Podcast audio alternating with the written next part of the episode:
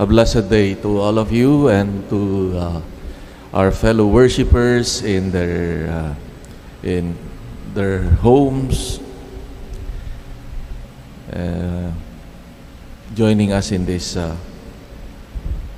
worship at the shrine of Jesus, the Divine Word. We continue to meditate on the letter of Paul to the uh, Thessalonians, and uh, as we have been uh, pointing out that the, this is the earliest, according to scholars, the earliest letter written by Paul to a community. And uh, this uh, letter,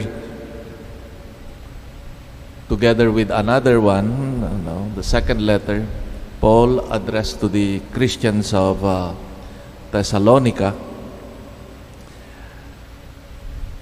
they say that uh, these Christians lived in a situation where they, someone said, lived, they lived in an agonizing manner, meaning there were deviant and fanatic attitudes of Christians of this community. Because but or because of the uh, their belief that soon very soon no the lord will come. What we call the parousia the, the victorious second coming of the lord at the end of history. So there was this idea that soon after the resurrection of the lord he would return and he would come as a victorious Lord to judge the living and the dead. And so that was the situation of these early Christians.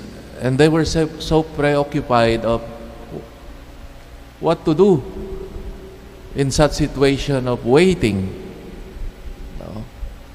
And uh, there were those who were just busy of doing nothing. Because well what else can we do if the lord will come today? What what is the point of investing of learning of working if after all the lord is coming? That was one of the attitudes you know, of the the uh, these christians and uh, paul tried to show them that the best way of waiting is precisely doing what the, one is supposed to do in a particular moment. If it is time to work, then work. If it is time to sleep, then sleep. Time to enjoy, enjoy, etc.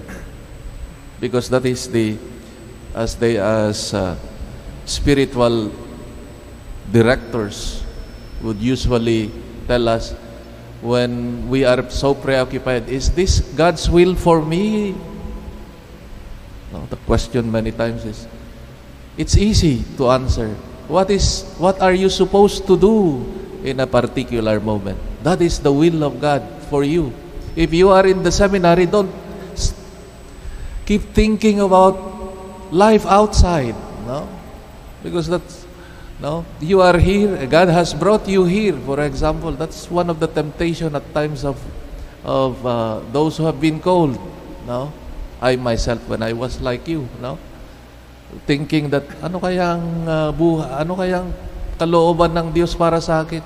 If God has brought you here, there must be one of the reasons that you have to focus in the here and now and not be thinking of other things. No, if the Lord has if at this moment is a moment to enjoy, then enjoy, etc. That was a simple way teaching of Paul regarding the kind of waiting, no, the attitude of waiting for Christians, no.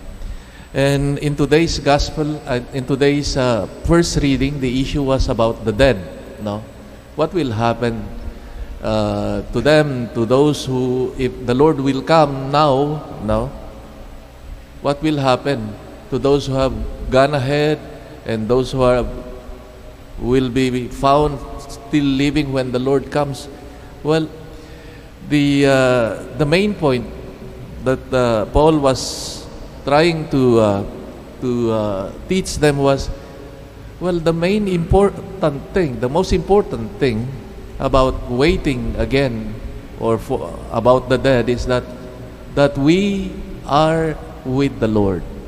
For those who have gone ahead that they are with the Lord.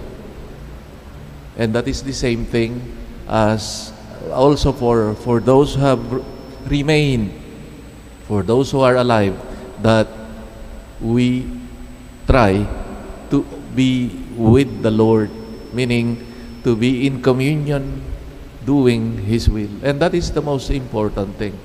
And not to speculate of what would be, there will be rapture, there will be what. The question is that we are with the Lord. We ask then that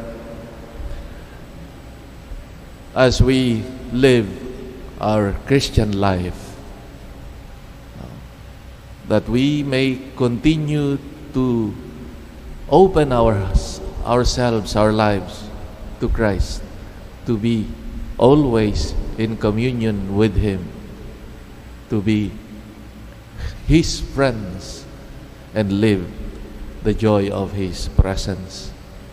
Because after all, what is heaven but being with the Lord?